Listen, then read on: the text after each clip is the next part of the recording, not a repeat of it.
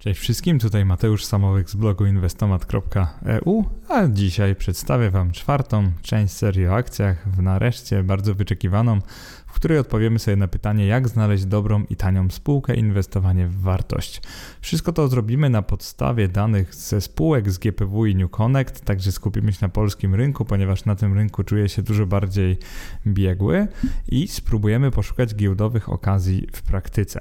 Jako, że ten wpis jest bardzo, bardzo ekstensywny, tak żeby go do czegoś porównać, to jest on dłuższy niż ETF 5 na 6 oraz ETF 6 na 6 prawie jak te dwa wpisy razem wzięte.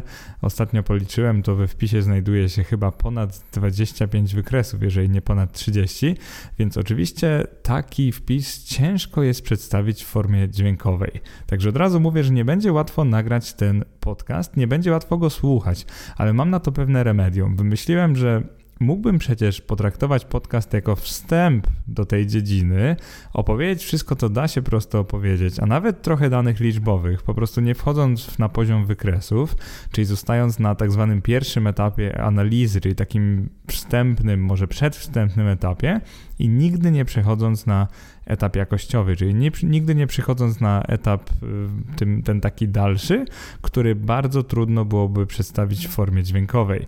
Moje podejście jest takie, jeżeli jesteś lub y, zamierzasz być inwestorem pasywnym, to i tak inwestowanie w wartość więcej niż w teorii tobie się raczej nie przyda. Mam na myśli pewnie będziesz wybierać indeksy, być może nawet faktorowe, może wybierzesz value, więc dobrze, żebyś rozumiał, rozumiała, na czym polega szukanie giełdowych okazji, czym ono jest, czym ono nie jest, skąd się wywodzi i tak dalej. Natomiast niekoniecznie musisz rozumieć w detalu, jak już na dalszym poziomie wybierać spółki. Jeżeli natomiast podjęłaś lub podjąłeś decyzję o aktywnym inwestowaniu, czyli selekcjonowaniu spółek własnoręcznym, samodzielnym i chcesz się zająć inwestowaniem w wartość, to w tym podcaście przedstawię na tyle dużo, żeby znacznie uprościć Ci czytanie wpisu.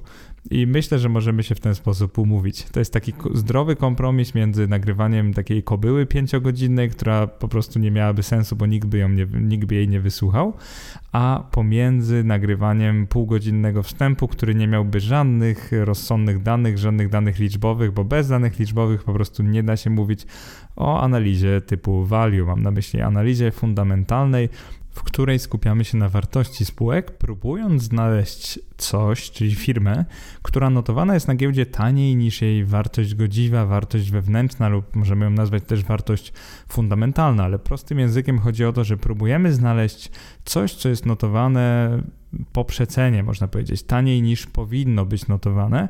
I oczywiście tutaj y, teoretycy i zwolennicy hipotezy rynku efektywnego powiedzą nam, że to jest niemożliwe, że spółki zawsze są notowane po takiej cenie, po jakiej powinny być notowane, biorąc pod uwagę wszystkie dostępne publiczne informacje. Ja powiem tylko tyle, że nawet jeżeli wszystkie informacje już są w cenach, to moim zdaniem da się spróbować dojrzeć pewne zależności, reguły i można powiedzieć promocje na giełdzie, czyli spółki, które niekoniecznie notowane są po cenach, po których być powinny, ale do tego zaraz dojdziemy. Myślę, że możemy już zacząć. Szukanie giełdowych okazji w praktyce, na czym ono polega i czego się spodziewają początkujący inwestorzy. Przede wszystkim zauważyłem taką tendencję, że ktoś zaczyna inwestować na giełdzie, zwłaszcza w akcje i zwłaszcza szukając takich powiedzmy okazji na giełdzie, no to spodziewa się on poznania samych efektów analiz, a mniej jest zainteresowany drogą, która doprowadziła analityka do konkretnych wniosków. No i dokładnie z tego powodu, pomimo że w tym dniu, kiedy nagrywam ten podcast, dysponujemy już sprawozdaniami finansowymi za drugi, a nawet w przypadku niektórych spółek za trzeci kwartał 2021 roku, to świadomie postanowiłem skorzystać jedynie ze sprawozdań z lat 2011-2020, czyli ostatnich 10 lat, nie korzystając z najnowszych danych. I ci z Was, którzy pomyślą, no ale jaki to ma sens, skoro już wiemy, jakie w tym roku były ceny akcji, już wiemy, jakie w tym roku były dane, to ja powiem w ten sposób. Jeżeli inwestujemy długoterminowo, to czy uważasz, że naprawdę tak wiele się zmieniło w ciągu tych kolejnych dwóch i trzech kwartałów? I oczywiście w przypadku cen zmieniło się bardzo dużo, bo rok 2021, przynajmniej póki co, jest bardzo zmienny na giełdzie i naprawdę sporo spółek raczej powieliło swoją wartość, można powiedzieć. Urosło tak bardzo, że celowo użyłem słowa powieliło, bo nie tylko urosło typu 10, 20, 30%, a niektóre naprawdę urosły kilkukrotnie, jeżeli chodzi o wartość giełdową. Ale moim celem dzisiejszym jest nagranie podcastu, który przydatny będzie nie tylko teraz, dzisiaj, ale i w kolejnych kilku, nawet kilkudziesięciu, mam nadzieję, przynajmniej latach co w języku angielskim nazywamy evergreen content, czyli to są treści zawsze zielone. Chodzi mi o to, że zasady analizy fundamentalnej nie zmieniają się aż tak bardzo z czasem. I jeżeli takiej analizy byśmy dokonali właśnie w styczniu, lutym czy kwietniu roku 2021, mając tylko te dane z ostatnich czterech kwartałów, to to nie jest tak, że nie dysponując danymi z kolejnego kwartału robimy często jakieś wielkie błędy lub nie dostrzegamy potencjału spółek. Prawda jest taka, że gdyby tak było, to żaden rodzaj analizy, niezależnie czy techniczna, czy fundamentalna, nie miałby żadnego sensu, bo i tak nie dałoby się nic, powiedzmy, zaprognozować. W analizie fundamentalnej pod kątem value tak naprawdę chodzi o to, żeby spróbować dostrzec błędy w wycenie, które są w tej chwili obecne. Jeżeli chodzi o lekturę taką dodatkową, jeżeli spodoba Ci się ten podcast, spodoba Ci się mój wpis i będziesz chciał lub chciała kształcić się dalej w analizie fundamentalnej, ale właśnie w kontekście value, to serdecznie polecam książki Benjamina Grahama i Asfata Damodarana. One są głównymi pozycjami na stronie polecane na moim blogu, jeżeli chcecie konkretne tytuły. Jest to po kilka książek każdego z tych autorów. Ja się będę posiłkował wiedzą z nich, natomiast nie będę ich tutaj jakoś bardzo cytował i nie będę stosował dokładnie takich samych metod jak ci autorzy, bo to przecież nie miałoby sensu. Zacznijmy od takiej lekkiej dozy teorii, czyli co właściwie oznacza inwestowanie w wartość. Po angielsku nazywać to value investing. Było ono znane praktycznie odkąd istnieje giełda, przynajmniej z tego co zauważyłem. Inwestorzy nawet nie wiedzieli, że to robią, ale próbowali to robić i właśnie spopularyzował je Benjamin Graham. To jest nauczyciel akademicki, genialny zresztą nauczyciel akademicki żydowskiego pochodzenia i przy okazji wieloletni, można powiedzieć, mentor Warrena Buffetta, który jest pewnie Wam wszystkim dobrze znany. Ben Graham był też wykładowcą na University of Columbia i właśnie mentorem Buffetta i tak naprawdę nie tylko jego, ale i kilkunastu, kilkudziesięciu innych takich legendarnych inwestorów w wartość. No i przy, przy okazji nazywa się go ojcem inwestowania w wartość które oczywiście historycznie miało wzloty i upadki, zresztą jak każda szkoła inwestowania. Na czym polega tak zwany value investing? Ono bazuje na przeświadczeniu, że rynkiem sterują emocje, które w prawie dowolnym momencie umożliwiają inwestorowi znalezienie, tak jak wcześniej powiedziałem, promocji, okazji cenowych wśród spółek na giełdzie. I inwestorzy w wartość w większości przyznają, że w średnim i długim terminie rynek faktycznie jest efektywny, tak jak to nagrałem w pierwszym podcaście z tej serii, akcje 1 na 10, jak inwestować w akcje, czy da się pokonać rynek, ale tacy inwestorzy sądzą, że w każdym momencie, nawet w okresie jakiejś górki lub nazwijmy to bańki spekulacyjnej na giełdzie, możliwe jest znalezienie niepoprawnie wycenionych akcji, będących okazją do pokonania rynku. I tutaj na chwilę bym się zatrzymał, ponieważ niepoprawnie wycenione spółki mogą być w obydwie strony. Czyli spółki mogą być niepoprawnie drogie i tymi spółkami oczywiście nie jesteśmy zainteresowani jako inwestorzy w wartość, ale mogą być też zbyt tanie, niepoprawnie tanie, czyli niedostrzegane przez innych inwestorów albo bagatelizowane, jeżeli chodzi o ich możliwości. I skoro mamy takie okazje, skoro zakładamy, że one są w dowolnym momencie na giełdzie, to oczywiście znaczy to, że da się pokonać rynek inwestując długoterminowo w takie spółki. I pytanie brzmi, czy inwestorzy nie są racjonalni, skoro takie okazje się pojawiają i właśnie pojawiają się dlatego, że inwestorzy na przykład nie dostrzegają jednej firmy, a zbyt duże pieniądze stawiają na akcje drugiej, że tak powiedzmy. No to odpowiem tutaj przewrotnie, ponieważ uważam, że ogół inwestorów czasami się myli, ale inwestorzy często nie są do końca racjonalni w swoich decyzjach.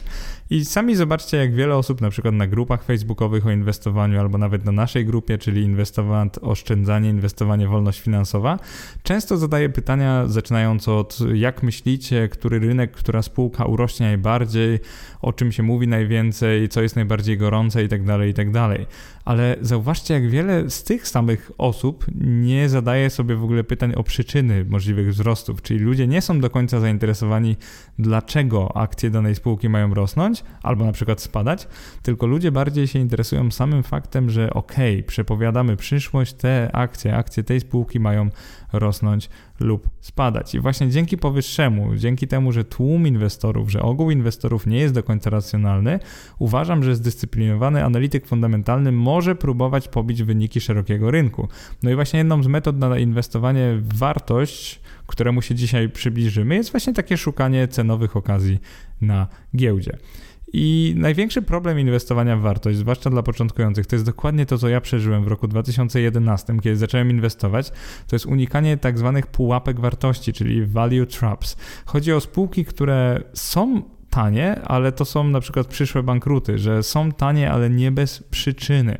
Często inwestorzy w wartość mylą inwestowanie w dobre i tanie spółki z inwestowaniem w tanie spółki, a jak pokazuje historia, inwestowanie po prostu w tanie spółki to często kupowanie tak zwanego martwego kapitału, czyli spółki, która nie będzie już generować pieniędzy, ale w danym momencie była tania. Więc zakładając, że nie będzie to bankructwo z układem likwidacyjnym i podziałem majątku, bo być może nawet nie starczy go dla akcjonariuszy, no to raczej w coś takiego bym się nie pakował, więc musimy znajdywać zarówno spółki tanie, jak i spółki dobre, czyli o solidnych podstawach fundamentalnych, zarabiające pieniądze od lat i nie mające na przykład podejrzanych liczb w bilansie. I szkoła inwestowania wartość najlepiej przedstawi nam chyba sam Benjamin Graham i myślę, że warto zacząć od jego oryginalnych kryteriów z inteligentnego inwestora. To jest jego oryginalna książka, właśnie nazywa się Inteligentny Inwestor, Benjamin Graham. Bardzo serdecznie ją polecam. Jeżeli chcecie, można ją przez mojego bloga kupić w księgarni maklerska.pl. To jest jedna z najlepszych cen w internecie bodajże. Jeżeli ją kupicie, to 5% tej transakcji trafi do mnie, więc oczywiście bardzo dziękuję. Na czym polegają te kryteria? Zaczynamy od odpowiedniej wielkości przedsiębiorstwa, to jest numer jeden.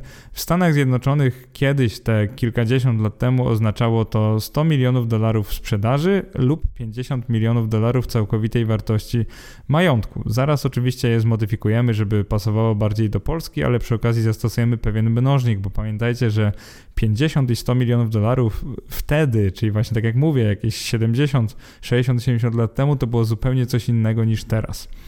Drugie kryterium, bardzo rozsądne, to jest odpowiednio silna kondycja finansowa. Ona jest mierzona stanem aktywów bieżących, który przynajmniej dwukrotnie powinien przekraczać wysokość zobowiązań bieżących. Czyli to mniej więcej oznacza tyle, że to jest ten wskaźnik y, pokrycia pierwszego rzędu. Zobowiązania krótkoterminowe, bieżące nie powinny przewyższać wielkości kapitału obrotowego spółki, także wskaźnik płynności bieżącej ma być wyższy od dwóch, tak mówiąc dzisiejszym językiem analizy fundamentalnej. Trzecie kryterium to stabilność zysków. Ona polega na dodatnim wyniku, czyli zysku spółki w każdym z ostatnich 10 lat. Oczywiście w Polsce będzie o to trudno, bo niektóre spółki nie są notowane nawet od 10 lat, czyli nie publikują sprawozdań od tylu lat, że nawet nie wiemy, czy miały zyski w ciągu 10 lat w każdym roku a inne spółki z kolei mają na przykład w 9 albo 8 latach, a czasami powinęła się im noga. I teraz pytanie, czy w takie coś nie inwestować? Tylko dlatego, że Ben Graham lata temu dla rynku, na którym było mnóstwo akcji, które były tam od kilkudziesięciu lat, zastosował sobie takie kryterium. Do tego zaraz dojdziemy. Czwarte kryterium to rejestr dywidend, czyli nieprzerwane wypłacanie dywidendy w okresie ostatnich 20 lat. W Polsce takich spółek jest bardzo mało, do tego jeszcze dojdziemy w części szóstej tego cyklu, która będzie opierać się na analizie dywidendowej, więc będziemy właśnie to wykonywać. Więc samo kryterium, czyli takie wymaganie od spółki, że przez ostatnie 20 lat wypłacała dywidendy w Polsce, to nie miałoby żadnego sensu, więc w tym wpisie kompletnie z niego zrezygnujemy, a w szóstej części trochę zredukujemy kryterium, żeby dało się w ogóle je spełnić, żeby dało się spełnić te wymagania.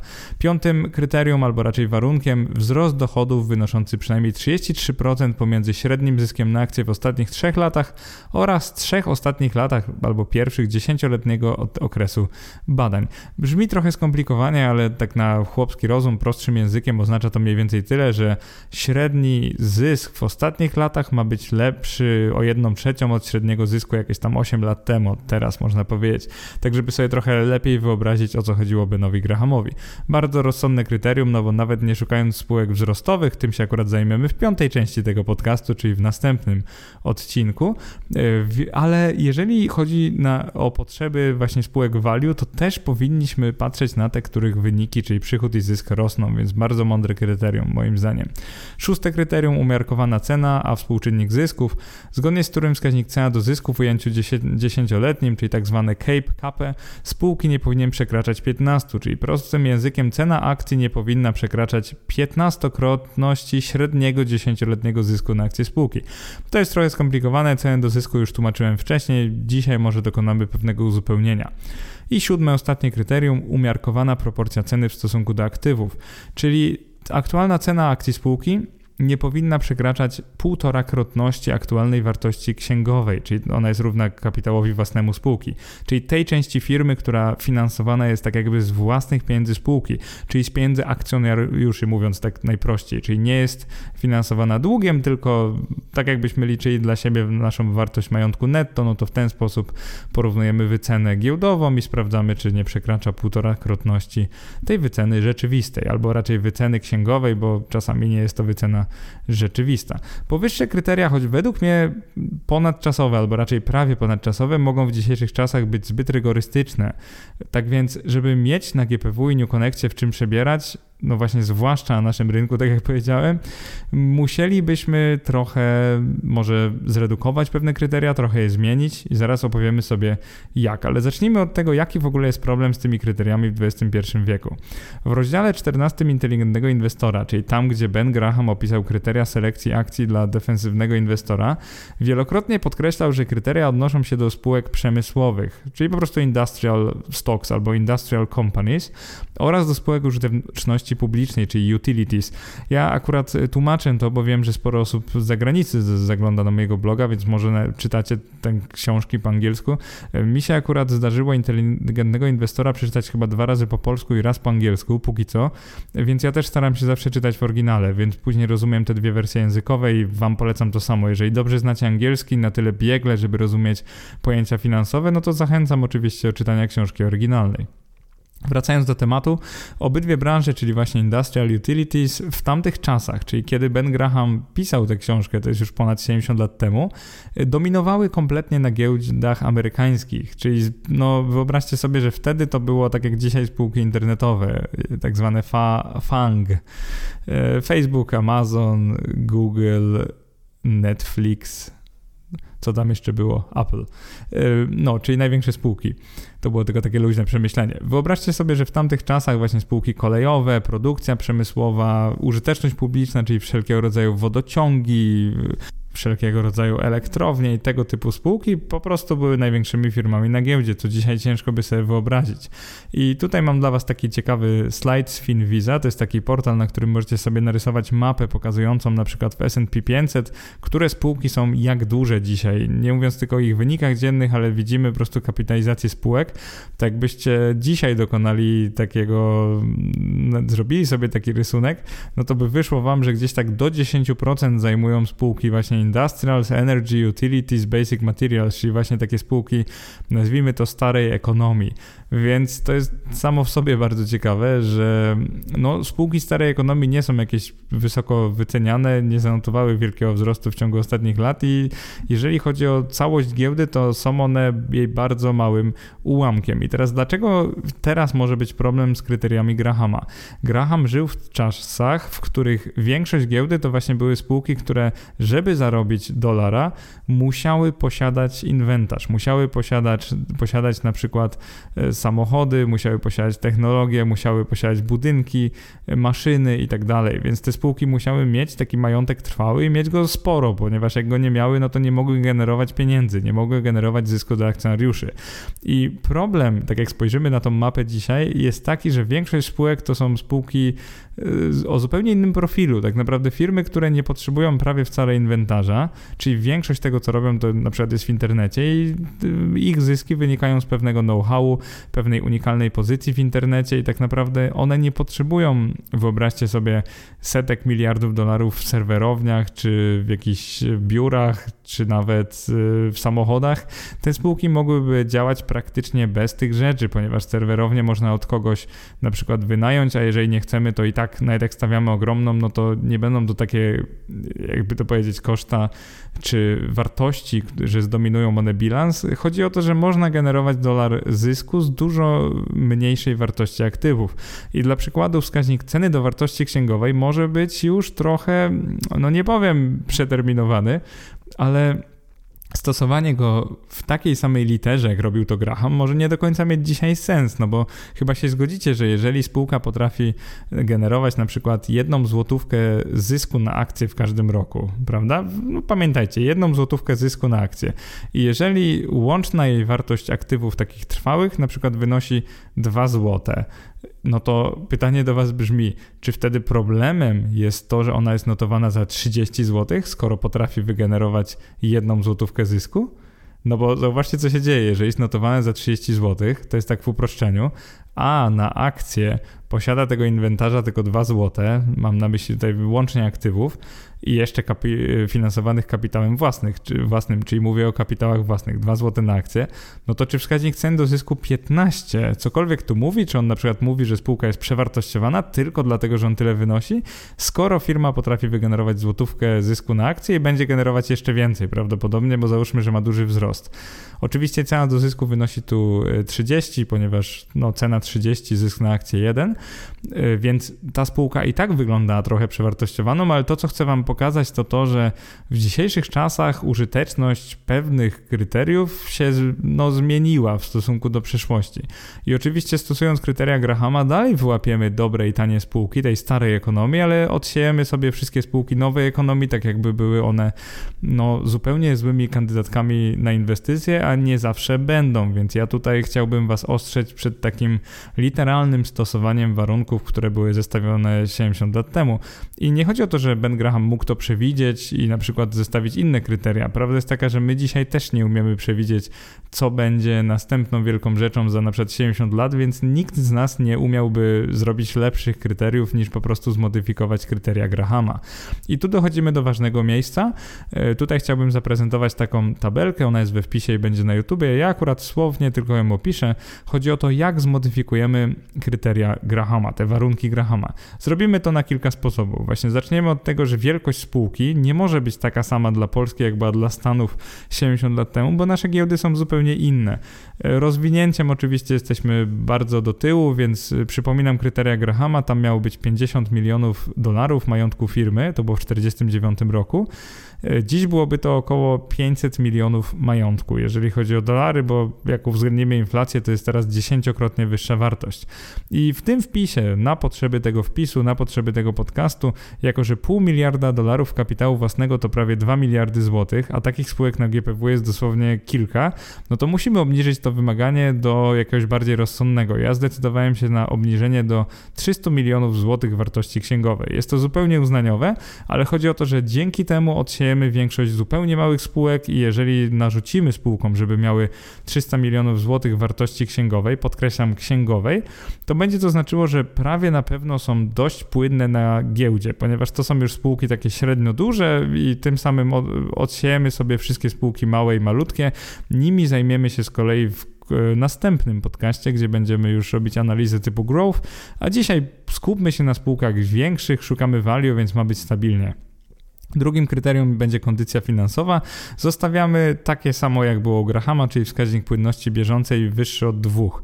E, tak jak mówiłem, to jest ten wskaźnik, e, który informuje, jak wiele zadłużenia bieżącego tego do roku możemy pokryć naszymi aktywami bieżącymi, czyli na przykład zapasami, ale też gotówką, tak żebyście rozumieli, co to jest. Tak raz jeszcze przypomnę.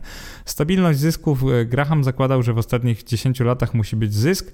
Ja po prostu zakładam, że obecne ROE ma być większe od 5%, czyli że to, to znaczy, że będzie tam zysk i to znaczy, że zysk do kapitału własnego ma być wyższy niż 5%, więc trochę poluzowałem to kryterium, zauważając, że w Polsce jest bardzo mało spółek, które miałyby taki właśnie stabilny zysk w ostatnich x latach, więc ja zrobię tylko tak, że oczywiście na samym początku będę wymagał ROE wyższego niż 5%, a później będę odsiewał te, które mają bardzo niestabilne wyniki, więc pozwolę sobie zrobić w ten sposób. Rejestr dywidend Graham zakładał 20 lat, ja w tym wpisie zakładam brak kryterium dywidendowego, czyli zupełnie mnie w inwestowaniu w wartość nie interesuje, czy spółka wypłaca dywidendę, ponieważ jak wiecie, w Polsce to i tak jest jakieś mniej niż 30% wszystkich spółek. Natomiast y, jeżeli spółka potrafi lepiej te pieniądze spożytkować sama, reinwestując swoją działalność, to oczywiście nie mam nic przeciwko, więc nie mamy w tym wpisie kryterium dywidendowego. Wrócimy do niego we wpisie i podcaście szóstym, więc tutaj skupiamy się na wskaźnikach finansowych, na tym, że to jest zdrowa działalność i tania spółka, a nie na tym, czy wypłaca dywidendy. Kolejnym kryterium Grahama był wzrost dochodów, czyli średni zysk przynajmniej 33% w ciągu dekady.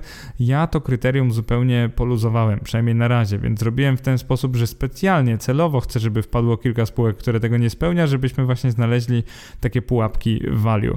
Więc korzystając ze skanera fundamentalnego biznesradar.pl, to jest ten, który opisywałem w podcaście numer 3, jeżeli jeszcze pamiętacie, e, po prostu nie wpiszę takiego kryterium. Nie będę narzucał spółkom, że wzrost dochodów musiał nastąpić, zobaczymy jak wyjdzie, po prostu będę wybierał te spółki, które istotnie powiększyły swoje dochody w takim okresie. Natomiast na początku nie będę tego wymagał. Jeżeli chodzi o umiarkowaną cenę wobec wyników, to Graham zakładał właśnie cenę do zysku lub CAPE mniejsze od 15, my po prostu zrobimy cenę do zysku mniejsze od 10, ponieważ wiem, że na GPW są takie spółki obecnie, przynajmniej w chwili, kiedy to nagrywam, więc pozwolę sobie narzucić mniejsze od 10 i zobaczymy jak wyjdzie. Cena do zysku mniejsza od 10. Ostatnim kryterium Grahama było umiarkowana cena wobec wartości, CWK mniejsze niż 1,5. Ja pozwolę sobie to trochę rozszerzyć, zrobimy CWK mniejsze od 3. To nie sprawia, że wpadną tutaj nagle same spółki internetowe, bo one i tak nie będą tanie pod kątem cen do zysku. Natomiast różnica będzie taka, że wpuścimy do tego porównania spółki, które nie potrzebują tak wielu aktywów, nie potrzebują tak dużego kapitału własnego, żeby mogły działać dobrze, skutecznie i tanio. Więc mam na myśli, że nie będziemy narzucać tego, co kiedyś Graham, bo tak jak tłumaczyłem, to może być już trochę no cóż, nie chcę powiedzieć przedawnione, ale może to być nie tak dobre kryterium, jak było na przykład 70 lat temu. I jeżeli chodzi o spółki z GPW, jak zaczniemy sobie robić taki filtr, no to zobaczycie szybko, że jeżeli byśmy nie narzucili tego kryterium kapitałowego, przypomnę, minimum 300 milionów złotych yy, wartości księgowej, tak? Nie, nie mylcie z kapitalizacją. To jest ta wartość podana w księgach, a nie ta, yy, którą sugeruje nam liczba akcji razy cena akcji. Na GPW i New Connect spółek o wartości księgowej powyżej 2 miliardów złotych jest teraz około 40 na 800, czyli naprawdę niewiele a o kapitale wyższym od 300 milionów złotych mamy już 135 spółek, więc oczywiście musiałem ustalić taki trochę nierówny pułap, bo niektórzy z Was mogą teraz pomyśleć, dlaczego 300 milionów złotych akurat ma być tej wartości księgowej, a nie na przykład 400 lub 200. Odpowiedź jest taka, że zrobiłem to celowo, widząc ile dzisiaj jest spółek, które to spełniają, a które nie, bo uważam, że na początku takie odsianie, że zostaje nam 135 z 800 jest jak najbardziej wystarczające i nie musimy już odsiewać bardziej.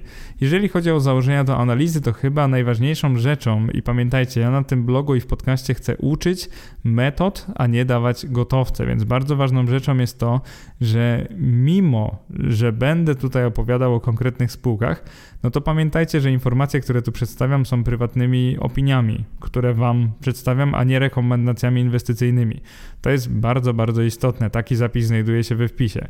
Więc wszystkie decyzje inwestycyjne ponosicie na własną odpowiedzialność. I zauważcie, że ja celowo korzystam z nieaktualnych danych, żeby ten wpis jakby nie mógł stanowić rekomendacji inwestycyjnych, bo oczywiście już zostało wydane kilka nowych sprawozdań, więc to jest trochę element mojej strategii, jak mówić o konkretach, ale nie tak, żeby były uznawane za rekomendacje, po prostu używać trochę przedawnionych danych, tylko pokazywać sposób myślenia.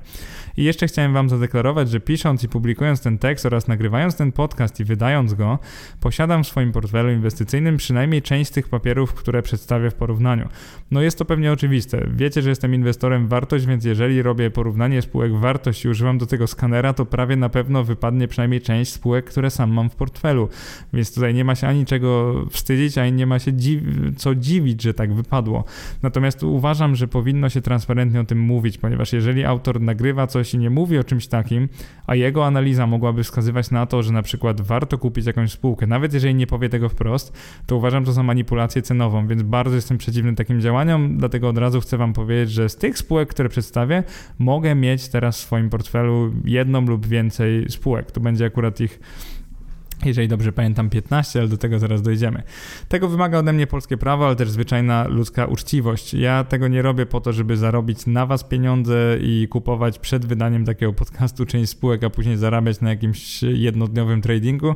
Większość z nich, e, jeżeli mam te spółki, to trzymam od lat i nie zamierzam tego zmieniać, więc to jest bardzo ważne, że e, napiszę i ten wpis oczywiście i nagram ten podcast tak, żeby brzmiało jakbym nie miał żadnej ze spółek w swoim portfelu, czyli nie będę faworyzował czegoś tylko dlatego, że sam to posiadam, bo to by było zwyczajnie nieuczciwe. Jeżeli chodzi o resztę założeń do analizy, one są bardzo istotne. Źródła danych to w 99% przypadków po prostu biznesradar.pl, dane GPW i stoku.pl. Wszystkie trzy strony opisałem w poprzednim podcaście, także już po, powinieneś, powinnaś rozumieć ich podstawy, podstawy ich używania. Minimalna wartość księgowa spółki, czyli kapitał własny właśnie w wysokości 300 milionów złotych wymusi wybieranie spółek z GPW. Tutaj praktycznie nie będzie spółek z New Connect, ponieważ spółki o tej kapitalizacji już są na głównym rynku zazwyczaj, więc żebyście zrozumieli, że tak naprawdę mówimy tutaj o spółkach z giełdy papierów wartościowych, a nie z New Connecta, czyli nie o tych mniejszych spółkach. No i chociaż nagrywam ten podcast na przełomie trzeciego i czwartego kwartału roku 2021, to celowo nie będę tu operował na liczbach z najnowszych sprawozdań kwartalnych. To już wam mówiłem dlaczego, ale po prostu mam, chcę was nauczyć sposobu myślenia a nie bazować na najnowszych danych i chwalić się, że niby umiem wybrać spółki, które będą rosły. Prawdę mówiąc, nie mam pojęcia, czy będą rosły i tutaj dochodzimy do bardzo ważnego punktu, ponieważ analityk fundamentalny, zwłaszcza koncentrujący się na value, nie wie, czy i kiedy spółki będą rosły. Tak naprawdę jedyne, co on musi wiedzieć, to to, że one mają potencjał i dzisiaj są relatywnie tanie, relatywnie do szerokiego rynku i innych spółek i tak naprawdę nic więcej nas nie obchodzi. Więc ja nie potrafię nigdy powiedzieć, czy i kiedy moja spółka zyska na wartości albo straci, natomiast potrafię reagować na to, co się dzieje i potrafię w danym momencie ocenić, dobra, to jest jedna na przykład z 10 najtańszych spółek na GPW i do tego jest przyszłościowa, ma dobre wyniki, nie jest zbyt zadłużona. Więc przedstawię Wam dane z ostatnich 10 lat ale ze względu na moje ograniczone moce przerobowe, liczby spisu będą bazować tylko na rocznych sprawozdaniach finansowych, czyli jeżeli pojawi się jakieś na przykład maksimum, minimum z dowolnego okresu, to będzie ono zawsze dotyczyć okresu, za które są sprawozdania i zwykle to będzie koniec grudnia każdego roku. Czyli przykładowo, jeżeli gdzieś będzie maksymalna cena akcji 2011-2020, to nie będzie to oznaczać maksymalnej ceny akcji z całego tego okresu, tylko z tych terminów 30 grudnia każdego roku. No po prostu nie dałbym rady zrobić aż tak zaawansowanego zestawienia ze swoimi mocami przerobowymi, a oczywiście staram się nagrywać dla Was jak najlepszy content. I jeszcze ostatnia rzecz, która może doda wpisowi trochę aktualności, może pikanterii, no to początkowy skan fundamentalny, czyli to na biznesradar.pl, to narzędzie wykorzystamy w dniu dzisiejszym, czyli właśnie już w październiku, listopadzie roku 2021, to jest bardzo istotne, ponieważ to oznacza, że będziemy już mieli w tych cenach, w tych wynikach wyniki z pierwszego i drugiego kwartału roku 2021. Czyli oczywiście, jeżeli chcesz w przyszłości, możesz wykonywać podobne analizy zawsze w ten sposób, że skanujesz rynek na bazie najnowszych danych i analizujesz wszystkie, również najnowsze dane, natomiast ja we wpisie zrobiłem taki myk, celowo to zrobiłem, że sprawdziłem, które spółki są tanie, a przynajmniej tak by wskazywały ich podstawowe wskaźniki na dzień dzisiejszy, a później do ich analizy użyłem danych, można powiedzieć historycznych, bo sprzed dwóch kwartałów, a nie tych najnowszych. I teraz dochodzimy do sedna, czyli do pierwszego etapu, czyli skanuj wstępnej selekcji spółek. I tak jak powiedziałem, w podcaście pozwolę sobie dokonać tylko tego kroku, czyli właśnie pierwszego etapu. On się nazywa skan i wstępna selekcja spółek. To jeżeli miałabyś lub miałbyś czytać wpis, no to dojdziesz do tego. Natomiast drugi etap, czyli analizę jakościową, znajdziesz tylko i wyłącznie we wpisie, ponieważ jest on zbyt zaawansowany, ma zbyt dużo e, różnych e, tabelek i takich naprawdę z wieloma danymi, żeby dało się go przedstawić w podcaście. Ale to, co mogę Ci obiecać, to jak najlepiej w ciągu kolejnych być może pół godziny spróbuję opisać Ci pierwszy etap, czyli skan i wstępną selekcję spółek, czyli od czego zaczynamy. Zaczynamy przede wszystkim od zawyżenia wartości księgowej spółki, tak żeby wybrać tylko spółki większe, czyli kapitał własny akcjonariuszy jednostki dominującej w tysiącach złotych ustawiamy na powyżej 300 tysięcy, czyli mówiąc wprost to jest 300 tysięcy razy 1000, więc 300 milionów. To będzie minimum, które sobie tutaj wybierzemy, więc ograniczymy nam ten skan, żeby wybrać tylko takie średnie, większe spółki. Spooky. Oznacza to tyle, że jeżeli włączycie sobie teraz ten skaner fundamentalny Business Radar, to jest bardzo dobre narzędzie, ja go często używam, no to musicie zacząć od ustawienia właśnie kryterium kapitału własnego akcjonariuszy wyższego od 300 tysięcy, to jest w tysiącach, więc 300 tysięcy, tysięcy, 300 milionów. Od tego zaczynamy. Drugą rzeczą będzie podanie tam płynności bieżącej. Tak jak mówiłem, minimum dwa, więc nasze pokrycie aktywami obrotowymi zobowiązań krótkoterminowych ma wynosić przynajmniej dwa, czyli te te spółki mają w razie W, w razie czego, że tak powiem, mieć czym pokryć swoje bieżące zadłużenie. Trzecim kryterium będzie cena do wartości księgowej. Tak jak Wam mówiłem, ograniczamy je tym razem od góry do trzech. Czyli nie chcemy spółek, których cena na giełdzie, kapitalizacja przekracza więcej niż trzykrotnie wartość księgową, czyli wartość kapitału własnego, inaczej mówiąc. Po prostu nie chcemy spółek, które są wyceniane o wiele wyżej niż e, sugerowałby na to sugerowałaby na to tak naprawdę ich wartość księgowa.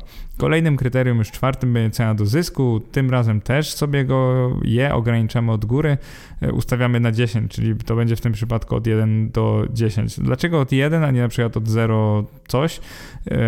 Od dołu ograniczam cenę do zysku, dlatego że często bardzo dziwne spółki mają ten współczynnik, ten wskaźnik na poziomie mniejszym od 1. Co mam na myśli dziwne spółki? No jeżeli firma jest sprzedawana z mnożnikiem takim, że y, na przykład złotówkę zysku netto danego roku oni sprzedają za złotówkę na giełdzie, to coś jest nie tak. Coś jest często nie tak z danymi, coś jest nie tak z jej wynikami, na przykład jednorazowym albo sprzedała swój majątek. W każdym razie ja, to jest może takie trochę przesądne, ale zawsze ustawiam od jednego tą cenę do zysku i wam sugeruję to samo, więc dla mnie to będzie cena do zysk bieżąca, ostatnie cztery kwartały od 1 do 10. I ostatni wskaźnik to jest właśnie ROE, wskaźnik rentowności aktywów y, własnych, własnych, kapitału własnego, można powiedzieć. 5 do nieskończoności, po prostu ograniczamy go sobie od dołu e, od 5, czyli chcemy, żeby 5% potrafiła spółka z kapitału własnego rocznie robić, przynajmniej w danym okresie, czyli ta spółka ma być w zdrowej kondycji i generować zysk. I teraz, jeżeli chodzi o rezultat takiego skanu w dniu dzisiejszym, oczywiście, tak jak mówię, to ma być evergreen content, więc po prostu powiem bardzo ogólnie, że to jest właśnie październik, listopad roku 2021, ale nie ma to znaczenia, bo możesz to w dowolnej chwili zastosować podobne kryteria i też powinno przynajmniej kilka spółek się złapać. No to w dniu dzisiejszym akurat złapało się tam 15 spółek, co przedstawiam w takiej tabeli we wpisie i na YouTubie i tam mamy właśnie ich wartości wskaźników. Wszystkie ja posortowałem akurat po kapitale własnym. I teraz, co to są za spółki, które wpadły do naszego porównania? To są naprawdę spółki różnorakie. Szybko zauważysz, że jest tu jeden gigant, mianowicie PGNiG, PGNiG, 46 miliardów złotych kapitału własnego. Następnie mamy tam spółki, no już trochę mniejsze i tak naprawdę kilka spółek ma kapitał własny bliski tym 300 milionom złotych, natomiast kilka jest takich miliardowych, więc mamy tu spółki o naprawdę każdej wielkości. Jeżeli chodzi o ich jakieś podstawowe parametry, to szybko zauważycie, że właśnie wiele z tych spółek to są firmy starej ekonomii, czyli ich cena, cena do wartości księgowej będzie nawet niższa od jednego. Jeżeli chodzi o cenę do zysku, no to oczywiście wszystkie one mają niższą od 10, więc przynajmniej w teorii są wyceniane teraz dość nisko na giełdzie. Zaraz zobaczymy, czy to y, ma jakieś przełożenie w rzeczywistości. ROE wszystkich spółek y, ustawiliśmy 5% i więcej, a tak naprawdę większość firm ma spokojnie kilkunasto nawet procentowe ROE, jeżeli nie kilkudziesięcią, więc to jest oczywiście bardzo dobry sygnał. Jeżeli chodzi o płynność bieżącą, ustawiliśmy wyższą od dwóch. No i oczywiście większość spółek bez problemu spełnia taki warunek. Tak naprawdę ma całkiem sporo wyższą od dwóch, więc jesteśmy tutaj zadowoleni. Mamy 15 spółek. Jeżeli chodzi o branżę, to jest pełen przekrój z zastrzeżeniem, że nie ma tu akurat branży technologicznej i IT. No i właśnie dlatego, co mówiłem wcześniej, czyli ich wskaźnik cen do zysku praktycznie nigdy nie jest tak niski, bo żeby generować zyski, niekoniecznie potrzebują one tyle aktywów co oczywiście spółki z tradycyjnych gałęzi gospodarki mocno faworyzuje w tego typu analizie, więc bardzo często inwestorzy typu value stety niestety będą w portfelach mieli więcej spółek starej ekonomii niż spółek nowej ekonomii. I teraz zrobimy sobie takie krótkie przedstawienie, nazwijmy to konkurentów. Y, omówmy sobie króciutko. Zaczniemy od naj, największych z tych spółek, czyli te pięć spółek o kapitale powyżej 1,5 miliarda złotych. Pierwsza z nich to jest gigant gazowo-paliwowy PGNiG, który mimo największej wartości księgowej na GPW podpisał ostatnio list intencyjny w sprawie jego przejęcia przez drugi pod względem wielkości PKN Orlen. Także sam fakt, że niedługo będzie wchłonięty do tego koncernu Orlen może nie jest najlepszym wyznacznikiem dla inwestora. To oznacza, oznacza, że będziemy na PGNiG patrzeć trochę tak sceptycznie i niekoniecznie będzie najlepszym kandydatem na dalszą inwestycję. Druga spółka to działający głównie na Ukrainie, ale z siedzibą w Luksemburgu rolniczo-spożywczy koncern Kernel Holding. Obecnie jest największym na świecie, ponieważ stanowi aż 7% rynku światowego producentem oleju słonecznikowego, jakby ktoś nie wiedział. No i spółka działa ogólnie w segmencie handlu i transportu zboża. Trzecią z firm będzie producent i eksporter wysoko przetworzonych wyrobów ze stali, Stal Produkt SA, polska spółka. Czwartą będzie rezydujący w Holandii rolniczy holding spożywczy Astarta, który działa głównie na Ukrainie, prowadząc tamtejsze cukrownie, gospodarstwa rolne i przetwórstwa owoców i warzyw. No i piątą spółką będzie producent maszyn przemysłowych i wydobywczych Famur SA. Prawdopodobnie, jeżeli inwestujecie na GPW, już się spotkaliście z tymi spółkami, a przynajmniej nie są one dla Was zupełnie nowe, ale może dzięki temu podcastowi nabierzecie trochę nowego spojrzenia na nie. Ja wam po prostu, ja was poinstruuję, w jaki sposób patrzę na takie spółki, na co bym zwracał uwagę. I oczywiście we wpisie wyobraźcie sobie, że macie to samo wykonane razy kilka i jeszcze w większym szczególe, ponieważ wpis ma, uwaga, uwaga, ponad 12 tysięcy słów, nie znaków, słów, więc jest on jak taka tak naprawdę mini książka. Jak robiłem printout e, tego wpisu, bo właśnie do korekty, jak wysyłam, to robię printouty tego typu, to wyszło mi, że on ma, jakbyśmy zrobili stronę 4 z obrazkami i tabelami, to ten wpis ma jakieś 40 bodajże strona 4, jeżeli byśmy jeszcze z tym e, sidebarem go wydrukowali, bo inaczej nie wiem jak to się robi nawet, więc wyobraźcie sobie, że to jest mini książka, a nie, a nie wpis. E, jeżeli analizujemy fundamentalnie pod kątem value, mamy akurat na celowniku, na świeczniku te 5 spółek, to przy ocenie wartości warto zacząć od widoku historycznych cen akcji wraz ze średnimi historycznymi kwotami przychodów, zysku i wartości księgowej na akcję. Jeżeli nie rozumiesz tych pojęć, to oczywiście możesz wrócić do tego przydługiego podcastu Akcje 2 na 10, jak analizować akcje spółek, podstawa analizy fundamentalnej, bo tam staram się tłumaczyć takie podstawy, więc jeżeli przebrniesz przez tamten podcast i wpis, to oczywiście lepiej zrozumiesz o co chodzi. Dlaczego ujmuję wszystko na akcje, a nie biorę pod uwagę wartości nominalnych, czyli tych całościowych, przykład przychodów i zysku? Ujęcie na akcje pozwala mi zestawić sobie w głowie najważniejsze liczby finansowe, dane finansowe wraz z wyceną, którą przypisuję każdej ze spółek ogół inwestorów giełdowych, czyli przykład po prostu cenie akcji. Dla mnie ujęcie na akcje jest zdecydowanie najlepszym widokiem do takiego szybszego odsiania spółek, z którymi może być coś nie tak i zaraz Ci pokażę w jaki sposób to robię. Zaczynając analizę, patrzę przede wszystkim na ceny akcji z danego okresu, ale to nie muszą być ceny z całego okresu, czyli wystarczy na przykład, jeżeli weźmiemy sobie cenę z 30 grudnia każdego roku, czy tam po prostu z dnia ostatniej sesji, czyli z ostatniego dnia notowań na giełdzie w danym roku, jeżeli sobie zestawimy cenę i po prostu wyrysujemy sobie dla przykładu rok 2012, 15, 18 i 20, czyli takie w miarę równych odstępach, jak nam się uda narysować, a raczej rozpisać, no to zobaczymy, jak dynamicznie zmieniała się cena akcji spółki. Będziemy mieli taki bardzo luźny pogląd na to, czy spółka była kiedyś wyceniana dużo taniej, dużo drożej, etc. To jest bardzo przydatne i zaraz zobaczycie dlaczego. Kolejną taką kategorią, którą wypisuję w tabeli, to jest przychód na akcję. No i lubię mieć przychód na akcję w, z ostatniego roku, najlepiej ostatnich czterech kwartałów, w tym przypadku będzie to 2020, a później lubię sobie liczyć średnią, czyli mieć średni przychód na akcję z lat 2018-2020 i kolejno 2015-17 i 12-14. I w ten sposób akurat tutaj pewnie jak, jak wiecie liczymy na bazie 9 lat, nie 10, ale to naprawdę wystarczy. W ten sposób możemy zobaczyć, czy długoterminowo, jeżeli tą sezonowość wyeliminujemy, bo jak liczymy średnie 3-letnie, możemy zobaczyć, czy długoterminowo spółka zwiększała swoje przychody, czyli sprzedaż swoich usług lub produktów, lub nie. I jeszcze mamy ujęcie na akcje, więc widzimy to zaraz pod ceną akcji, czyli widzimy mniej więcej, ile inwestorzy płacą też za przychody spółki. Kolejno robimy to samo dla zysku, czyli rozpisujemy sobie zysk na akcję 2020 w tym przypadku, czyli po prostu z ostatniego roku albo ostatnich czterech kwartałów, no i poniżej liczymy sobie średnie, czyli średni zysk na akcję 18-20, następnie 15-17, następnie 12-14. I w ten sposób widzimy nie dość, że mamy cenę akcji, mamy przychody i mamy zysk na akcję. Czyli taki doświadczony analityk fundamentalny z samego tego może policzyć sobie w głowie multum wskaźników, chociażby zyskowność spółki, może sobie policzyć cenę do zysku, jeżeli chce, może sobie cenę do przychodów, jakby nie ma żadnego problemu, to wszystko po prostu widać jak na dłoni. I kolejną rzeczą, którą lubię mieć w takiej analizie, przynajmniej takiej bardzo powierzchownej, początkowej, to jest wartość księgowa na akcję. No i tu znowu biorę sobie ostatni rok, czyli tak, żeby odpowiadało to cenie z danego okresu, no i sprawdzam średnią wartość księgową na akcję z lat 18-20, kolejno 15-17 i kolejno 12-14. I dzięki temu mam już taki pogląd, no dobrze, teraz rozumiem nie dość ile spółka zarabiała średnio na jedną akcję, widzę ile była warta w tamtym okresie i też widzę jaka była jej wartość księgowa, czyli mogę sobie już w głowie też powiedzieć cenę do wartości księgowej, bo tak naprawdę nie trzeba liczyć tego wskaźnika, żeby intuicyjnie i tak szybko na czuja zobaczyć, czy ta spółka była historycznie wyceniana dość wysoko, czy relatywnie nisko, czyli żeby po prostu zbadać, jak wiele inwestorzy płacili za jej zysk lub wartość księgową. To jest naprawdę bardzo przydatne.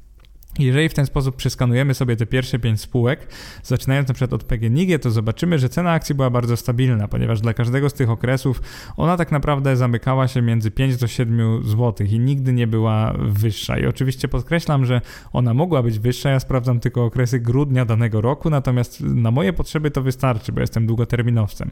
Więc mamy spółkę, której cena akcji była dość stabilna, nie, nie, nie wahała się jakoś mocno jak na tak długi okres czasu, bo to jest aż 9 lat. Kolejna sprawa, przychód na akcję. No tutaj mamy chyba jeszcze większą stabilność, bo widzimy, że on się mieści gdzieś tak między 5,4 a 7, czyli zauważcie, że przychód na akcję jest w ogóle bardzo podobny do ceny akcji, tak spontanicznie można zauważyć taką zależność.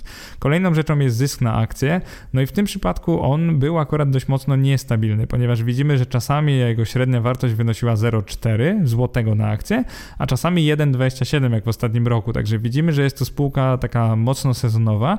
I sam taki pogląd na to, jaki był zysk na akcję w danym okresie i ten uśredniony pozwala nam ocenić e, po pierwsze, jaka jest dynamika wzrostu lub spadku, czyli widzimy, czy właśnie w długim terminie spółka notuje coraz to lepszy wynik netto, czy gorszy, ale też pewną sezonowość, bo jeżeli widzimy, że tak bez żadnego ładu i składu te wartości się wahają, no to spółka może być bardzo sezonowa. W przypadku PGNiG, skoro to rośnie, a zauważcie, że, że w każdym z okresów jest coraz wyższe, to możemy domniemywać, że e, faktycznie spółka ta na przykład redukuje, tnie koszty i dzięki temu zarabia netto coraz więcej, więc jakby na samym początku jest to dość pozytywny znak. Jeżeli spojrzymy na wartość księgową PGNiG, to akurat ona rośnie z czasem, można powiedzieć, że rośnie szybciej od ceny akcji i ona też przekracza zwykle cenę akcji. To jest coś, co widać po prostu gołym okiem. No i na razie tam nic nie mówię, ale fajnie było to sobie omówić, bo przed oczami jak będziecie mieli taką tabelę, to świetnie wam wyjaśnię, dlaczego to robię. Jeżeli na przykład weźmiemy kolejną spółkę, czyli Kernel, ten ukraiński, właściwie luksemburski e, holding, to zobaczymy, że cena akcji również była dość niestabilna i tak naprawdę jest, e, można powiedzieć, spadkowa, bo kiedyś, czyli na przykład w roku 2012 była wyższa niż dzisiaj. Akcje wtedy kosztowały 66,75, a dzisiaj, przynajmniej mam na myśli dzisiaj grudzień 2020, bo oczywiście mogła bardzo wzrosnąć na giełdzie, tu nic nie podpowiadam, mm, wynosiła blisko 50 zł, więc ta cena akcji nie była jakaś bardzo wzrostowa, tak naprawdę była raczej spadkowa, więc widzimy tu, że może nie jest to spółka, która cieszy się e, lub cieszyła się przynajmniej wielką uwagą inwestorów.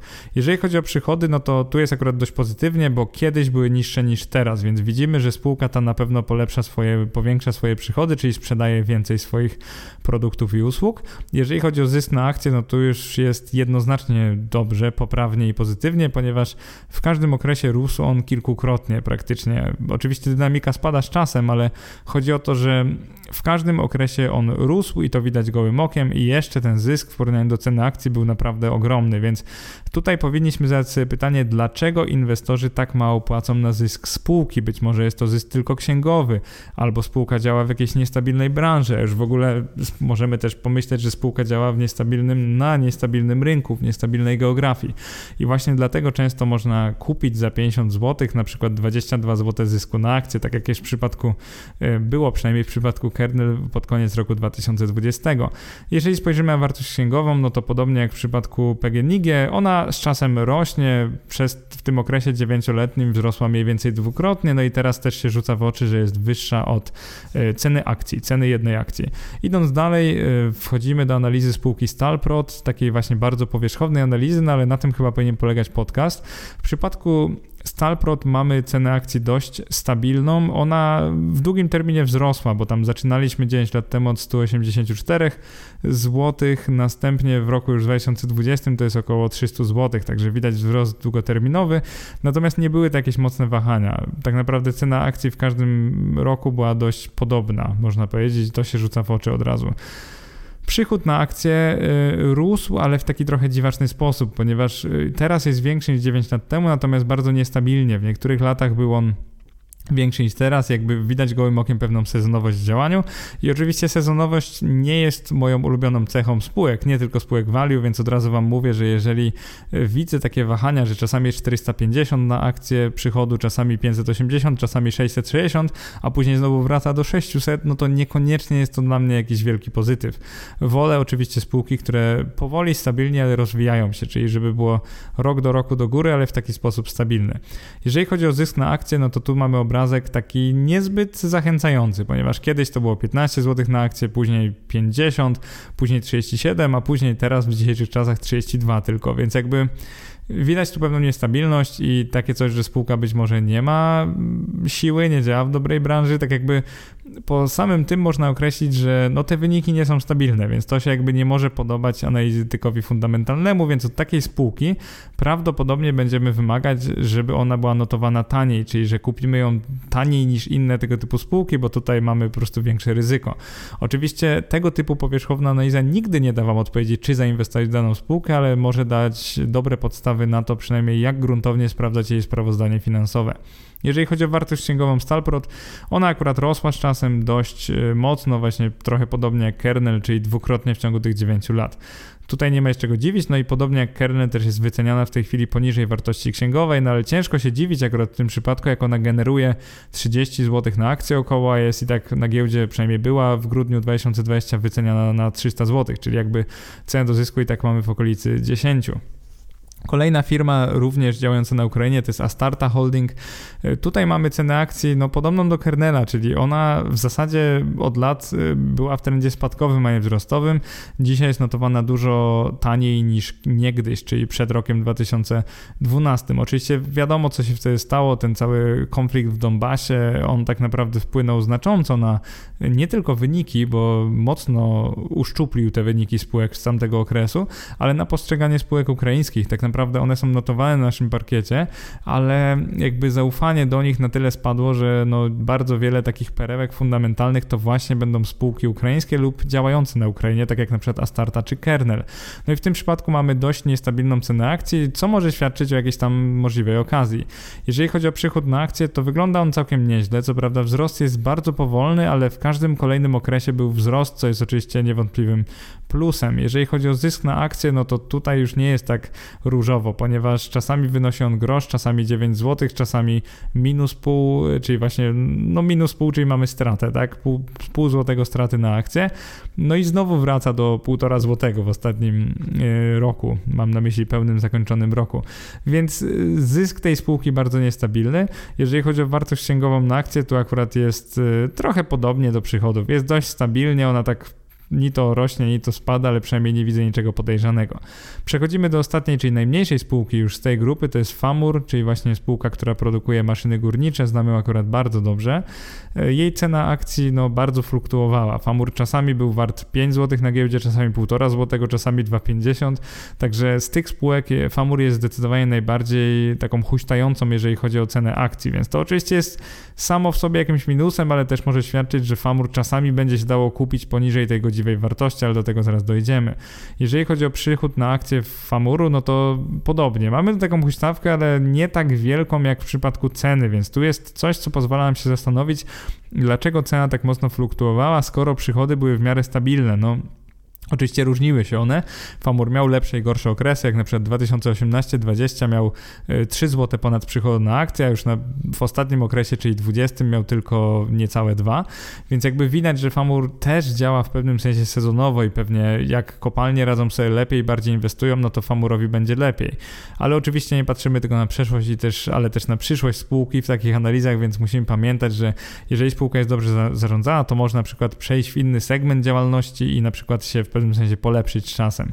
Natomiast wycenę to i to, że na giełdzie była na przykład w 15 roku taniej, bo za złoty 63 sprzedawana, można pewnie też wyjaśnić tym, że jej zyskowność wtedy była dużo niższa, no bo nagle zamiast 35 groszy zysku na akcję mieliśmy 12 groszy zysku na akcję.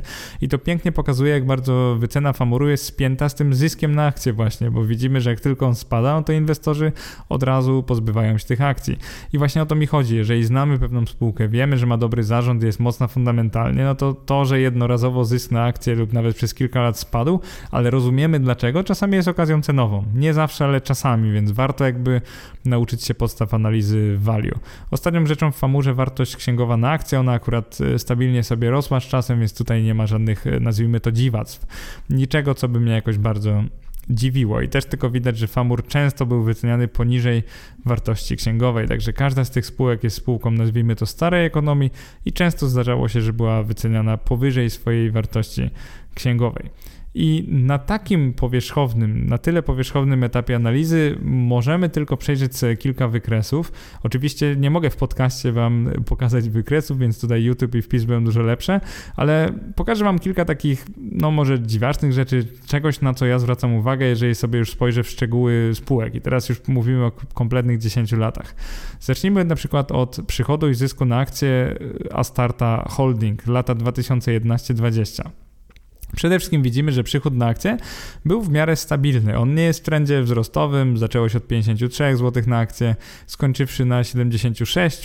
Były różne fluktuacje, ale ten przychód, no można powiedzieć, nigdy bardzo nie spadł albo nigdy bardzo nie wzrósł i w długim terminie widać, że na pewno nie jest to spółka jakaś y, typowo wzrostowa. Także to, to, to nie jest spółka, która nagle przeskaluje swój biznes i powiększy przychody o 50%, więc taką obserwację możecie ze mną tutaj zrobić. Jeżeli chodzi o zysk netto na akcję spółki No to widzimy to ogromną niestabilność. To są na wykresie to są takie pomarańczowe słupki. Czasami oczywiście jest duża strata netto, czasami jest mały zysk, czasami duży, natomiast nie widać tu żadnej zależności, żadnego takiego ładu i składu. Niestety to jest dla mnie duży minus, bo to oznacza, że no właśnie, cena będzie podlegać wahaniom, bo jeżeli czasami spółka zarobi 7 lub nawet 15 zł na akcję i wtedy jest wyceniana po na przykład 60 parę złotych, ale już w kolejnym roku będzie miała 11 zł na akcję straty i nagle będzie wyceniana za 20 zł i do, dokładnie to się stało w przypadku Astarta. No i tą sezonowość widać gołym okiem, bo tak wręcz co kilka lat zdarzają się takie lata gorsze lub lata lepsze. I w pewnym sensie można by się śmiać, że patrząc na ten przeszły wykres, można próbować e, zaprognozować, czyli zauważyć, co ile lat będą takie lata gorsze. Natomiast dla mnie to może oczywiście wynikać, jestem analitykiem fundamentalnym z tego profilu działalności Astarta, czyli jeżeli to jest spółka rolnicza, to czasami będziemy mieli gorsze lata, na przykład opiewające e, w suszę, a czasami będziemy mieli lepsze lata, w których jest wielki urodzaj i wielkie zapotrzebowanie na produkty, na przykład na cukier i taka spółka wtedy będzie zarabiać więcej pieniędzy i też sprzedawać więcej produktów. Natomiast e, co widać gołym okiem w przypadku Astarta, to to, że mimo, że zysk zaczął wracać do poziomów sprzed kilku lat, czyli właśnie wynosi już na akcję ponad e, złotówkę, przychody są naprawdę ogromne, to widać to, że cena akcji nie wróciła jeszcze do tych e, poprzednich, tych starych poziomów. Więc jakby potencjalnie taki wykres pokazuje minusy spółki, czyli właśnie tą niestabilność wyników, ale też plusy, czyli to, że potencjalnie może ona być ciekawą okazją cenową do dalszej analizy. Nie mówię, że jest, ale może ona być. No i warto sobie właśnie takie drobne niuanse, czasami taki wykres bardzo pomaga wyrobić sobie zdanie o spółce. I drugą tabelą, którą w tym podcaście przedstawię, oczywiście nie widzicie jej, ale ja wam opowiem, co w niej lokuje i dlaczego, to są podstawowe informacje o spółkach, ale w kontekście wskaźników finansowych. Czyli jeżeli robimy analizę value, to na jakie wskaźniki finansowe na tym powierzchownym pierwszym etapie warto zwrócić uwagę. No i pierwszym oczywiście jest cena akcji i też warto sobie wypisać maksymalną i minimalną cenę akcji w danym okresie. I tutaj już wezmę pełne 10 lat, czyli lata 2011-2020 i sobie na podstawie cen z grudnia każdego roku zobaczę rozpiętość cenową, czyli po prostu maksimum, minimum. Taką funkcję w Excelu sobie zrobiłem i tylko sobie to wypiszę. Czyli tak z ciekawości, czy dzisiejsza cena, jak ona się ma do cen historycznych. E, wersją zaawansowaną tego byłoby narysowanie sobie wykresu spółki na przykład na stoku albo Business Radar, żeby zobaczyć e, no po prostu pełen obraz, czyli to ile kosztowały akcje spółki w tym całym okresie. Natomiast dla minimalisty, takiego jakim ja jestem, myślę, że wartości z grudnia każdego roku w zupełności wystarczą, bo one i tak mniej więcej pokazują zmienność, a o to mi chodzi. E, podstawowe kryterium cena do zysku, oczywiście biorę cenę do zysku z roku 2020, czyli tą bieżącą najbardziej. Lubię sobie wyliczyć CAPE czy CAPE, czyli po prostu cena do zysku 10 lat. Tu powinienem zrobić e, inflation adjust tak zwany, czyli powinienem te wyniki inflacją skorygować, akurat tego nie zrobiłem, czyli zrobiłem sobie takie suche cena do zysku 10 lat. Czyli mówiąc e, wprost, co tu zrobiłem, wziąłem sobie zyski 10-letnie, uśredniłem je w ujęciu akcyjnym, i zobaczyłem, jak dzisiejsza cena ma się do tych zysków dziesięcioletnich. Czy po prostu przepłacamy w długim terminie zyski spółki, e, czy nie. To jest też taka ciekawostka. Bardzo ciekawe jest zestawianie cena do zysku bieżącego z KAPE i właśnie to robię w tej tabeli. Kolejną rzeczą będzie średnia cena do zysku z ostatnich kilku lat, czyli tutaj akurat liczę sobie cenę do zysku z każdego roku, czyli zysk z danego okresu do cen z danego okresu i sobie taką średnią przedstawiam. I co mi mówi taki wskaźnik? Przede wszystkim to, czy spółka historycznie była wyceniana wyceniana tanio czy drogo. I to jest coś, co uważam, że większość inwestorów zupełnie pomija i to jest błąd. Myślę, że poza tym, że teraz mamy na przykład niską lub wysoką cenę do zysku, warto jest rozumieć, czy w przeszłości były wysokie czy niskie notowania spółki, czyli na przykład weźmy Famur, jeżeli teraz ma cenę do zysku około 7, ale w latach 15-20 czasami miał dużo wyższe i był wyceniany nawet na 22, no to widzimy tu też taki niuans, że inwestorzy czasami potrafią przepłacić albo raczej bardzo szczodrze wycenić akcje tej spółki, jeżeli chodzi o ujęcie do zysku. A to nam coś mówi. To nam mówi to, że sentyment do takiej spółki kiedyś być może był lepszy niż teraz i może on nawet powróci, więc jakby w ten sposób możemy patrzeć na taki wskaźnik. No i analogicznie, jeżeli teraz mamy cenę do zysku na przykład 2, a mieliśmy już 8, no to tak samo, to może świadczyć o pewnej niełasce. Tu mówię na przykład o kernelu, że albo o niełasce, albo o tym, że wyniki wzrosły tak szybko, że nikt tego po prostu jeszcze nie zauważył i spółka jest notowana po prostu obiektywnie tanio. E, kolejno robię to samo dla wartości księgowej. Lubię sobie zrobić e, wartość bieżącą. Tutaj wszystkie mają poniżej jednego w tym przypadku, ale lubię też liczyć sobie średnie dla poprzednich lat, czyli chcę wiedzieć, czy inwestorzy historycznie przepłacali za ten majątek spółki. Mam na myśli aktywa e, w postaci kapitału własnego, finansowane kapitałem własnym, czy nie. Czyli lubię sobie zrobić taką średnią, żeby zobaczyć, no dobra, teraz jest tania, jeżeli chodzi o jej inwentarz, czyli po prostu zysk na to, co ona posiada w, swoje, w ramach swoich aktywów finansowanych kapitałem własnym, czyli właśnie, własnym, czyli właśnie kapitału własnego z pasywów, czy ona historycznie była wyceniana taniej czy drożej. No i kolejną rzeczą oczywiście bardzo ważna rzecz to jest ROE, rentowność kapitału własnego. Lubię wziąć tą bieżącą, czyli lubię widzieć jaka jest w tej chwili, ale moim zdaniem średnia z lat ubiegłych jest równie istotna, bo tutaj widzimy właśnie zyskowność lub można powiedzieć stratność, akurat to jest ujemna zyskowność, kiedy spółka generowała straty w poprzednich latach. No i tutaj widzimy, czy ta bieżąca rentowność jest znacząco wyższa lub niższa od średniej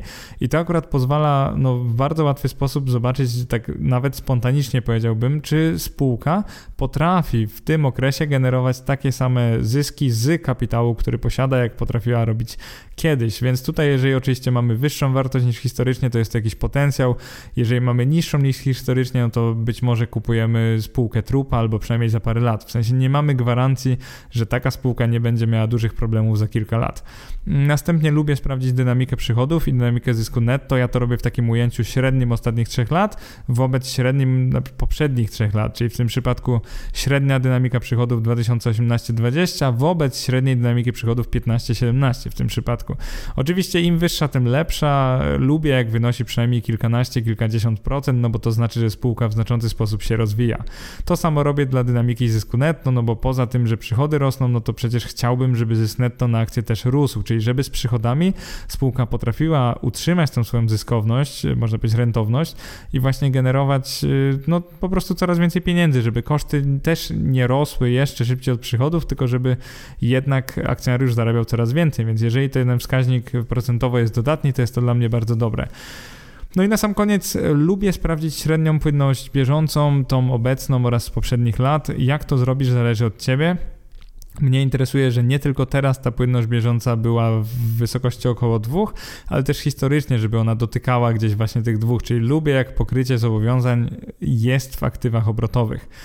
Po prostu czuję się wtedy lepiej. Ta, taka spółka przemawia do mnie tym, że jeżeli nastąpiłby jakiś większy kryzys, to nie musiałaby ona się od razu dalej kredytować, a gdyby chciałaby, mogła zrobić to łatwo, ponieważ banki, wierzyciele by zobaczyli, czy obligatariusze by zobaczyli, że spółka ma czym sfinansować nawet szybko taki dług, więc to jest niewątpliwy plus, ale kolejną rzeczą jest to, że po prostu obiektywnie ona wtedy nie może mieć łącznie dużego zadłużenia, jeżeli w kapitale e, obrotowym, jeżeli w aktywach obrotowych ma ona przekraczającą go wartość. Oczywiście mam na myśli zadłużenie krótkoterminowe, czyli to, które musimy spłacić do 12 miesięcy. To jest bardzo, bardzo istotne.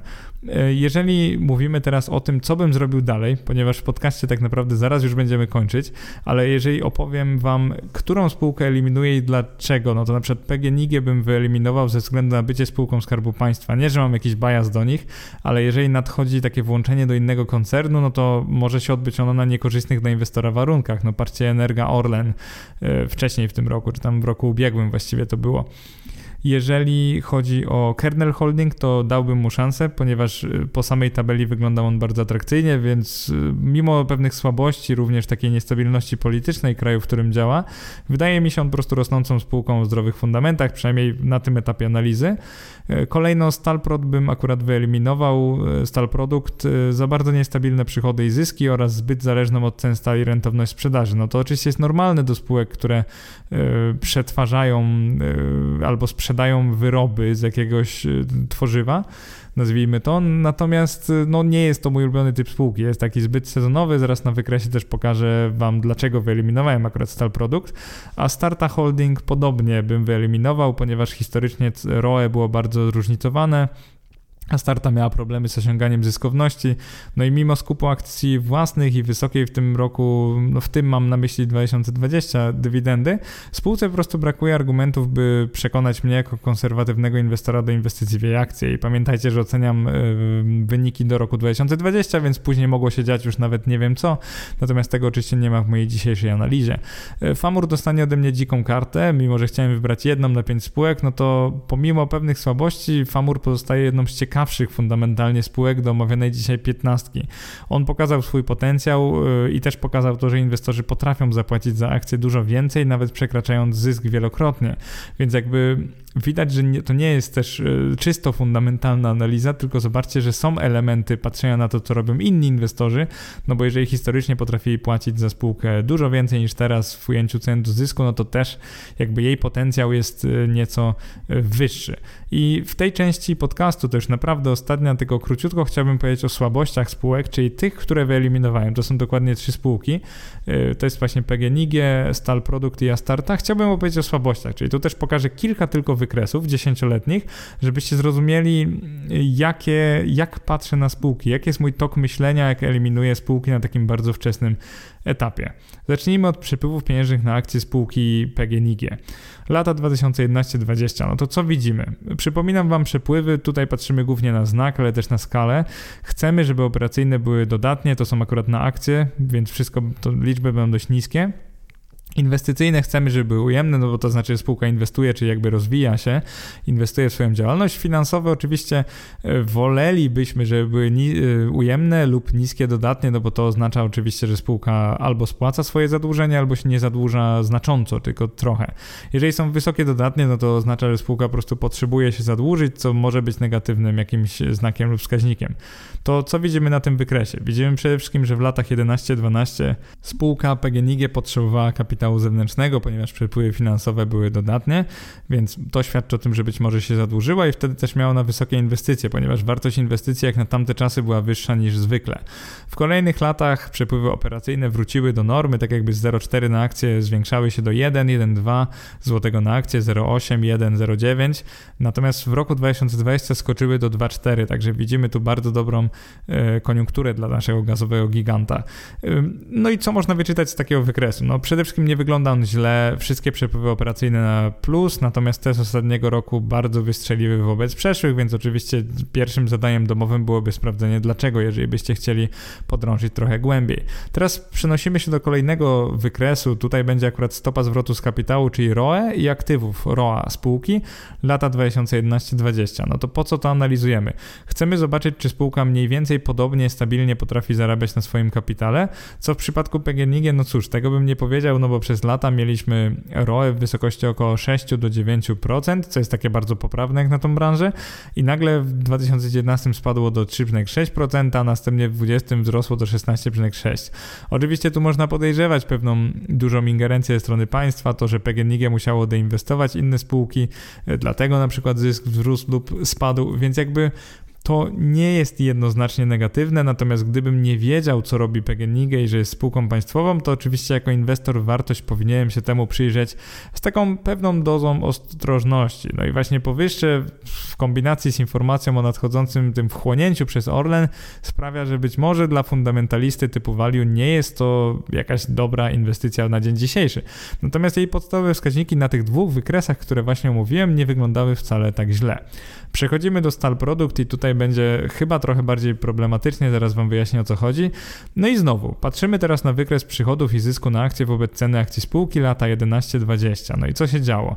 No Stal Produkt, jeżeli chodzi o przychody, wyglądał dość dobrze. Jeżeli chodzi o lata 11 do 2018, no, tu wyglądało to nieźle, czyli mieliśmy przychody na akcje czasami wynoszące 350, czasami 500, czasami nawet 600, ale był taki ogólny trend wzrostowy i to też widać było po ocenie akcji spółki, że inwestorzy doceniali to, że przychody się zwiększają, zwłaszcza, że wraz z nimi zwiększały się również zyski, ponieważ Stal Produkt zarabiał niegdyś w roku 2011 20 zł na akcję, no i później tak trochę mniej przez kilka lat, ale nagle w 15 wystrzelił, zarabiając 40 zł na akcję, w 16 nawet 60 zł na akcję, no ale to, co stało się później, później świadczy o pewnej słabości tej spółki, no bo zysk na akcję zaczął spadać. Z 60 zrobiło się 50, później 51, 27 i to się odbiło po cenie akcji. To się odbiło bardzo mocno na cenie akcji, to widać gołym okiem, ponieważ mm, z ponad 500 zł ta cena spadła do 320 w roku 2018, a następnie do nawet 180 w 2019.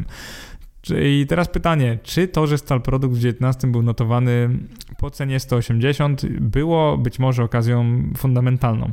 Uważam, że w pewnym sensie tak, ponieważ jeżeli byśmy porównali sobie rok 2000 na przykład 12, kiedy cena akcji była w zasadzie taka sama, czyli 180 kilka złotych, grudzień roku 2012 do roku 2019, to zauważcie, że przychody w 19 były znacznie wyższe po latach wzrostów na akcje niż w roku 12 i zysk był ponad dwukrotnie większy, więc inwestorzy mogli wtedy trochę, nie wiem, spanikować. Coś takiego się stało, że inwestorzy nagle odkleili wycenę nową od wyceny starej i właśnie w ten sposób sugeruję wam patrzeć na spółki, jeżeli chcecie chcecie coś odsiać lub znaleźć ewentualną okazję. Więc wygląda to tak całkiem nieźle. Natomiast czego nie lubię w firmie Stal Product, tutaj patrzymy na drugi wykres. To jest wykres stopy zwrotu z kapitału, czyli ROE i aktywów, czyli ROA spółki lata 2011-2020. No to to wygląda jak taka trochę nie chcę być sinusoida, ale na pewno to jest zygzak. Chodzi o to, że ROE jest bardzo zmienne. W tej spółce naprawdę gołym okiem widać, jak bardzo zależy ona od cen stali. I no co mogę powiedzieć? Po prostu równie dobrze można by za, zainwestować w jakiś kontrakt na, na ceny stali, w tym przypadku bodajże odwrotny. Chodzi o to, że no, zapotrzebowanie na produkty Stal Produkt, no coś z nim takiego jest, że spółce czasami udaje się zarobić 20% na, swoich, y, na swoim kapitale własnym, a czasami udaje zarobić 4%. No i czy to jest dobry znak dla inwestora value? Powiedziałbym, że nie, ponieważ spółka jest skrajnie nieprzewidywalna i jeżeli nie zainteresujesz się bardzo głęboko, nie wejdziesz w wieloletnie sprawozdania finansowe i nie zrozumiesz dogłębnie profilu jej działalności, możesz po prostu być zdezorientowany lub zdezorientowana, czy w ogóle warto się nią zajmować, więc jakby ten wykres to jest taka przestroga. I teraz dochodzimy do Astarta Holding, czyli trzeciej spółki, która odpadnie z tego dalszego porównania i ja, tak jak obiecałem, zaraz kończymy podcast. O powodach do niewybierania Astarta Holding tak naprawdę już mówiłem wcześniej, ale warto przy okazji pokazać typ wykresu, którego jeszcze nie pokazywałem, a świetnie pokazuje dlaczego, no cóż, tak nie do końca mi się podoba Starta Holding. E, to jest wykres wartości księgowej i zobowiązań na akcje spółki, czyli tutaj mamy Przypomnę Wam o co chodzi. Zobowiązania na akcje, czyli po prostu jak bardzo łącznie zadłużona, ale nie tylko, bo to są też zobowiązania bieżące, takie typowo usługowo-handlowe, ale jednak to jest kapitał zewnętrzny, którym się finansuje spółka, no i mamy też wartość księgową, czyli kapitał własny spółki na akcje, czyli tak naprawdę tu widzimy strukturę kapitału.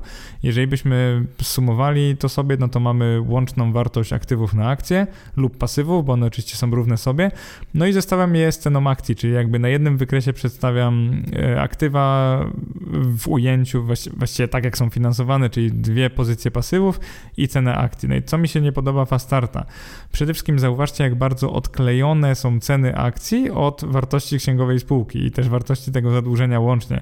Chodzi mi o to, że no, spółka, która ma kapitał własny w wysokości 65 zł na akcję, nagle w jednym roku traci jego praktycznie połowę i ma ten kapitał w wysokości 37, to oczywiście odbija się na cenie akcji. Z 67 spada na do 20 zł. To był ten felerny rok 2014 przy okazji wojna w Donbasie. Y, stało się coś bardzo złego, spółka straciła lwią część swoich aktywów.